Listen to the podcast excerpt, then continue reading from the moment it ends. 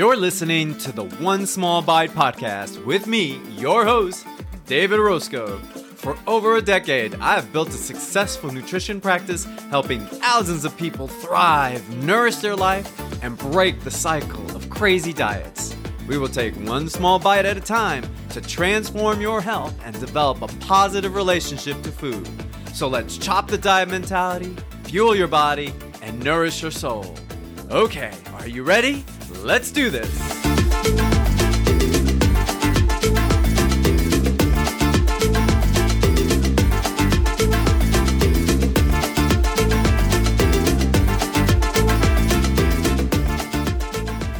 Hola, hola, hola. Welcome to the One Small Bite Podcast. I'm your host, David Orozco, registered dietitian nutritionist, certified intuitive eating counselor, and my practice is Orozco Nutrition. Hey, go check us out, orozconutrition.com, and there you'll find that we practice from a weight-inclusive, health at every size, intuitive eating approach.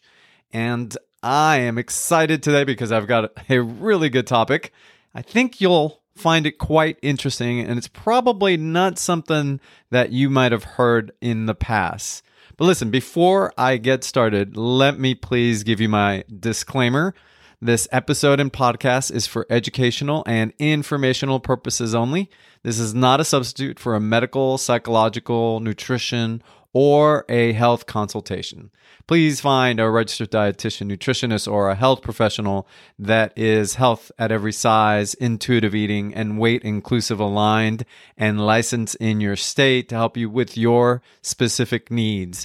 And in this podcast, we don't bleep out curse words. I don't think I have any coming up in this episode, but just in case, you may want to listen to this when you don't have those little ones around.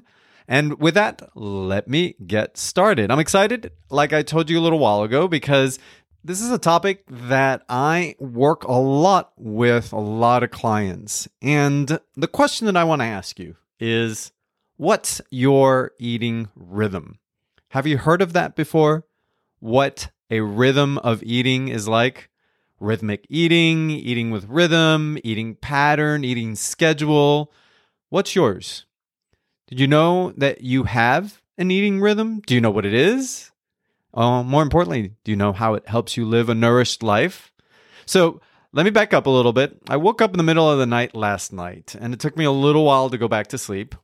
And in that midnight slumber of mine, I started imagining how my lack of sleep affects my eating rhythm. And then I thought, wait a minute, maybe it's the other way around. Maybe it's my eating rhythm affecting my sleep. And I thought, well, I mean, I do this with a lot of clients, and this is not the first time that I thought about this. And actually, it does have an effect on my hormones like insulin, or my hunger and satiety hormones like ghrelin and leptin. So to put it simply, your eating rhythm is the cadence of meals and snacks that your body needs on a daily basis that it helps maintain an adequate energy and nutrient level. And what I mean by that is that it is the amount of food, and not just calories, but food groups, nutrients, those foods that you enjoy, that provide you with that sustainable nourishment for the next 4 to 5 hours. Okay, now this is where it all hinges. The 4 or 5 hours is about the average emptying time of the food that's in your stomach.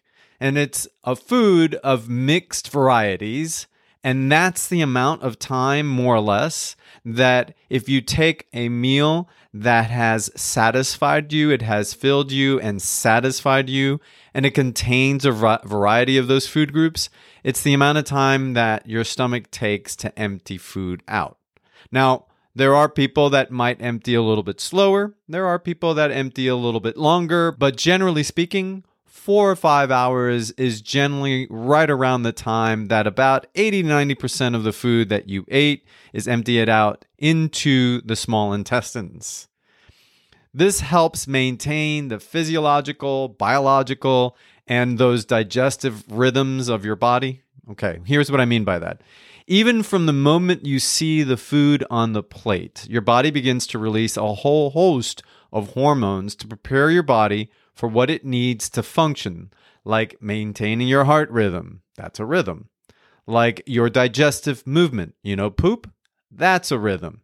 Your hormonal productions, like hormones such as estrogen, progesterone, testosterone, and others that help us develop, grow, and essentially live a healthy life.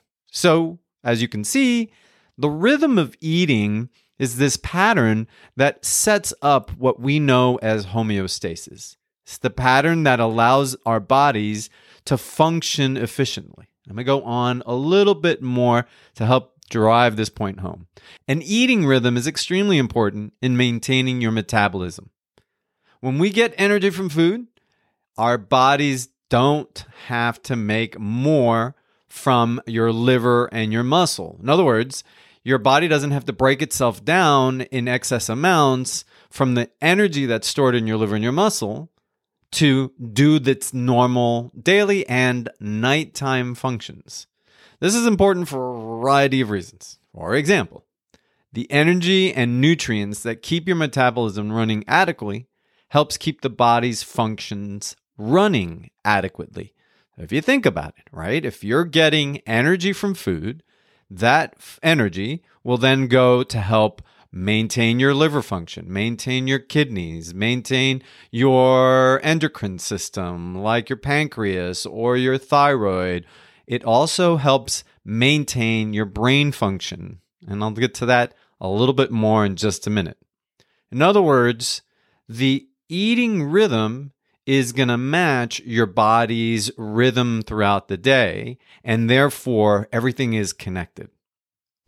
What that means is that your metabolism helps fuel your body. It's essentially the engine or the motor that keeps your body's functions, as I mentioned earlier, going. Therefore, at the end of the 4 or 5 hour emptying of most of the food out of your stomach, you get a host of various hormones that start talking to your body in order for the functions to continue. Talks to you to tell you to start eating. For example, hunger hormones like ghrelin are released to stimulate you to eat again. And so that is necessary because it's the body's way of saying, okay, give me the next round of nutrients, energy, so I can sustain my bodily functions. If you look at this from the standpoint of time throughout the day or patterns, if you would wake up and then say your first meal is at, say, 7 a.m., and that meal contains a variety of food groups, foods that you enjoy, and again, a meal that satisfies you, then you should last about 4 or 5 hours. So think about it. 5 hours, 7, 8, 9, 10, 11, 12. So this is part of the reason lunchtime is at noon, because technically speaking, our hunger cues are starting to kick in. And there are a variety of different hunger cues. It's not just stomach pangs and grumbling of the stomach, thinking of food, but it could be things like irritability, tiredness, lack of concentration, and so on. So there are a variety of different cues that are kicking in, which is, hey, the normal 12 o'clock lunchtime, right? All right, so keep going with me on this time. So your body is then receiving that next meal. And again, if that 12 o'clock meal contains a variety of food groups, fruits, vegetables, grains, proteins, fat, dairy, and maybe some fun stuff like chocolate or maybe a drink or some sweet that goes along with it. Once you have that next meal, it's just the next 4 or 5 hours that it takes to empty out. So your body is ready to receive the next meal at, say, 5 p.m. Now, let's say you're really busy at work, you have some last-minute emails or meetings, and you just won't get home by 5 p.m. Quite honestly, how many of us actually do eat at 5 p.m.? There are some. I'm not saying that some people don't. There are definitely families and people out there that do have a dinner at 5 p.m. Growing up in my house when I was a little kid, I think dinners were more like 8 or 9 sometimes. But that's a whole different story. In that case, If you're not having dinner at 5 o'clock, then you're probably getting some indications that your body is feeling hungry. Again, those hunger cues might start kicking in. Some people tell me that they get that midday slump somewhere around 3-4 o'clock. They feel like there's just no energy left, or they're tired, they could take a nap. By the way, there's nothing wrong with that.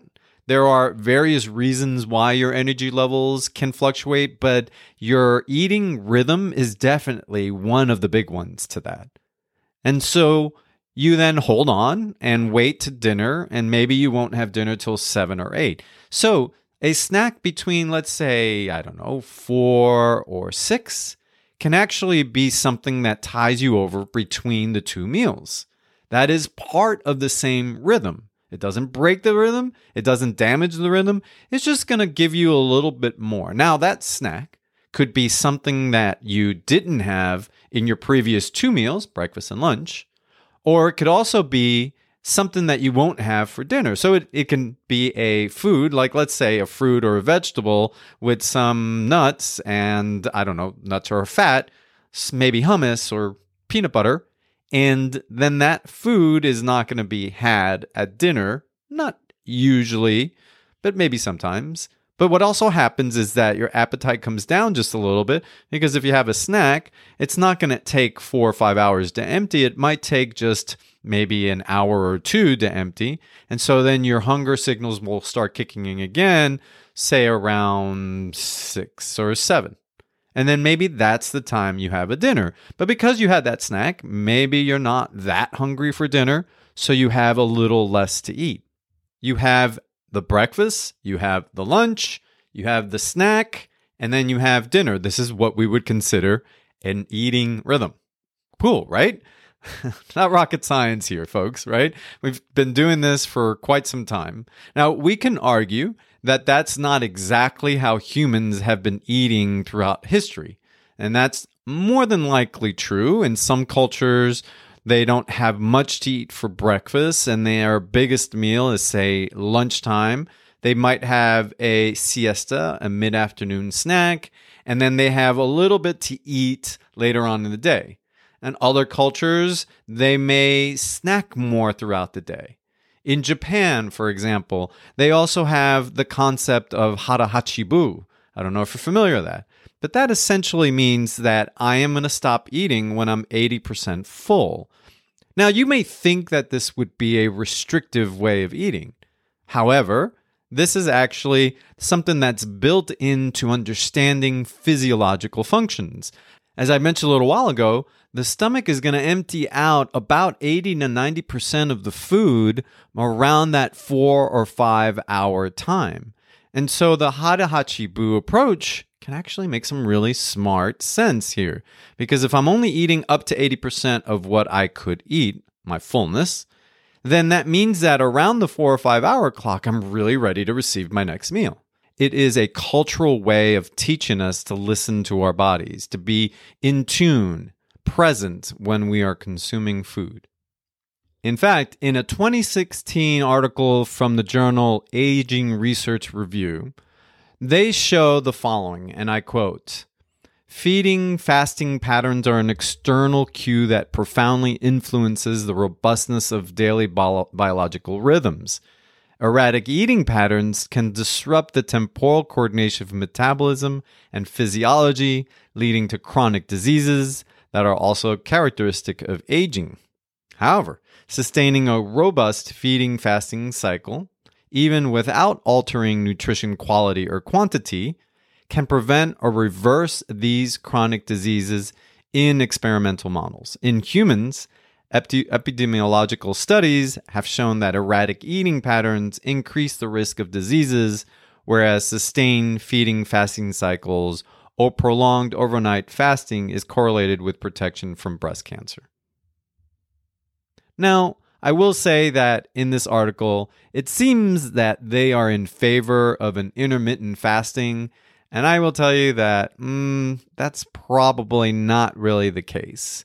But what it does show is the importance of maintaining that rhythm and that cycle in your body, which is tied into circadian rhythm. Are you familiar with that? That's your nighttime sleep rhythm. Now, I have more about how the eating rhythm during the day affects our sleep. But just to give you a little bit of info right now, did you know that about 60% of your body's energy is used while you are asleep? We are busy little beavers throughout the night for sure. This is when your body actually is repairing itself. This is when the body heals and optimizes its biological functions, like repairing damaged tissues and cells and organs. This is where the body stores energy into the muscles. This is where muscles are then helped grow and form. And sleep is what helps us most with our cerebral functions like memory, analysis, logic, empathy, creativity, productivity, and more. So yes, one can say that the rhythm of eating is how the body maintains homeostasis. How amazing is the human body? I just love it. Okay, so what's your eating cycle? What is your eating pattern? Are you skipping meals? Are you avoiding food groups, or are you using coffee for energy throughout the day? And so instead of eating something, you end up using coffee, maybe because you don't have any time or you're busy. This is a sense of deprioritization of yourself.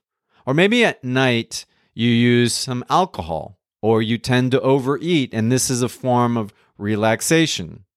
And so it's very, very common for me to see a lot of people deprioritize themselves, this basic human need to eat. What's crazy is that some of us see eating as a distraction or as a disruption or as a nuisance or maybe as unimportant. People see eating as a way of gaining weight.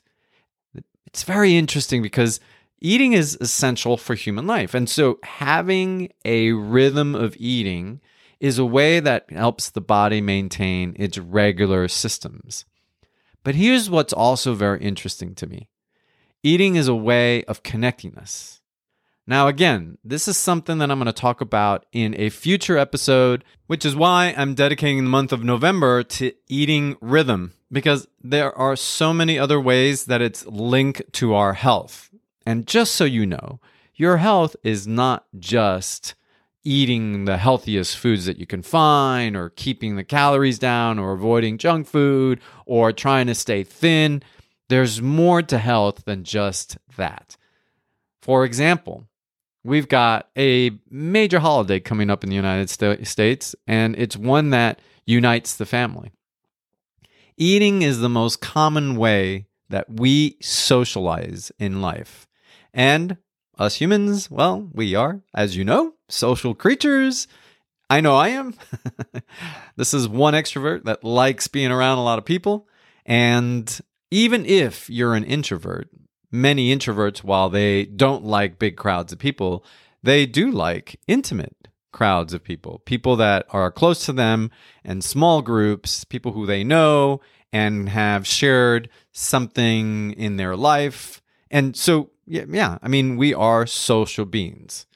So maintaining a rhythm of eating is the heartbeat of life. It is, in my opinion, the way of nourishing ourselves. And I would even argue it's the way to live a long and fulfilling life. So what's your rhythm of eating? All right, as you know, in each one of my episodes, I give you at least one small approach, one small bite that's going to help you achieve the topic of today.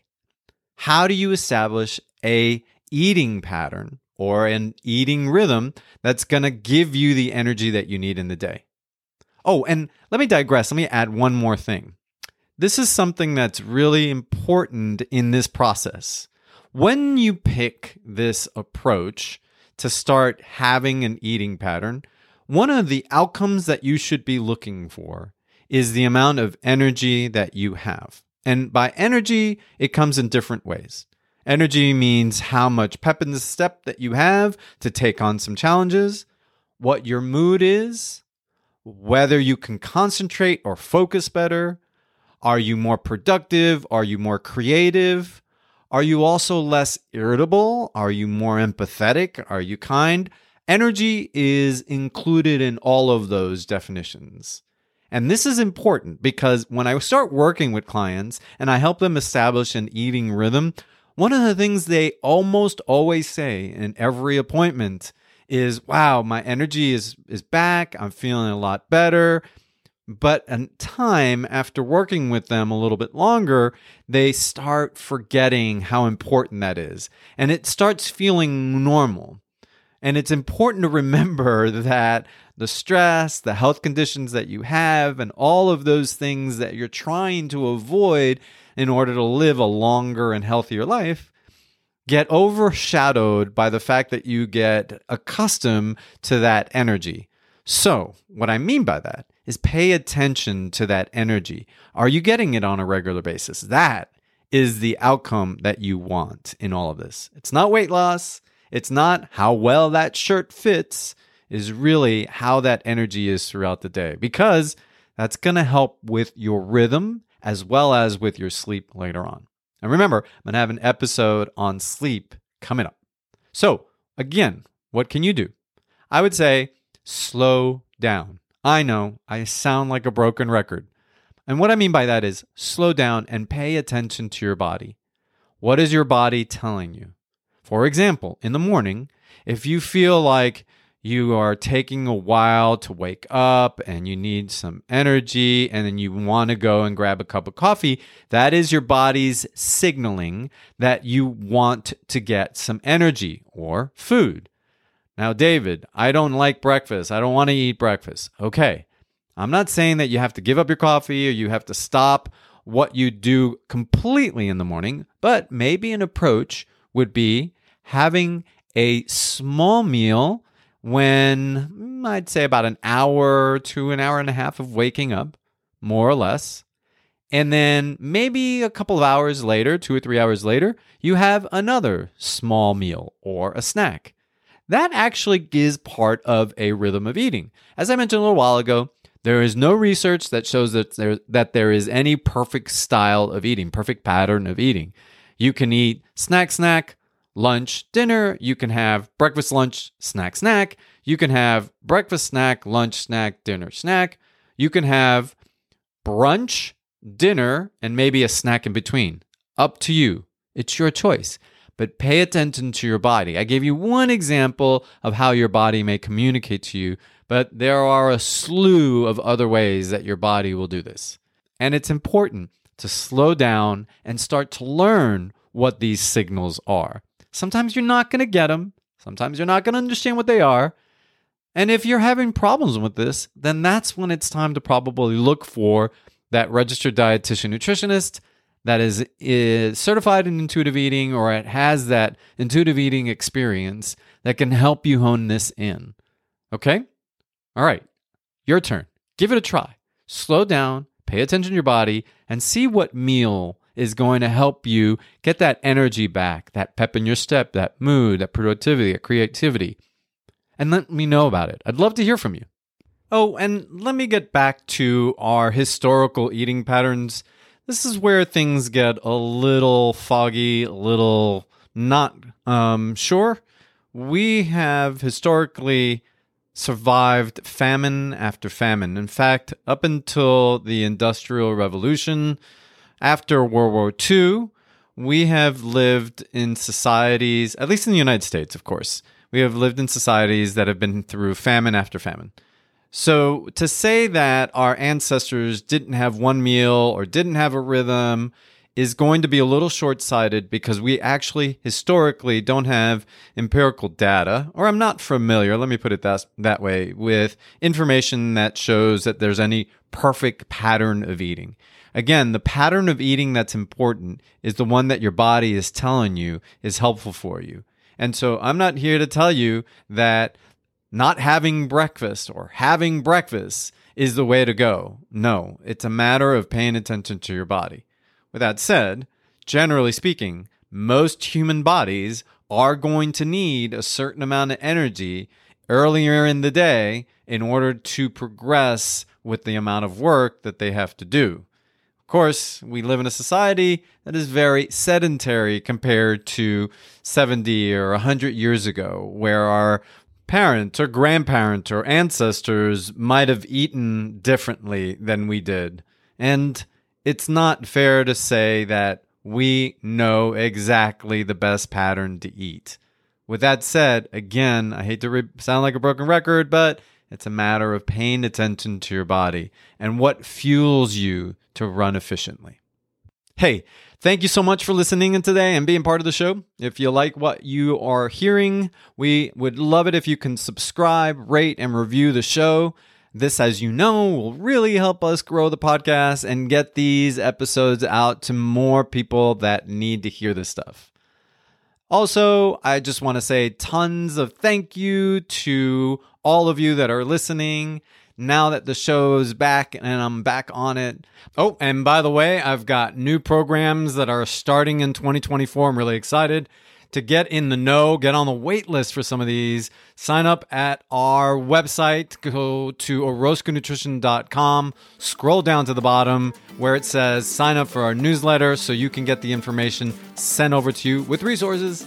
And on that note, just remember, chop that diet mentality, fuel your body, and nourish your soul. Until next time, ciao. Oh, yeah.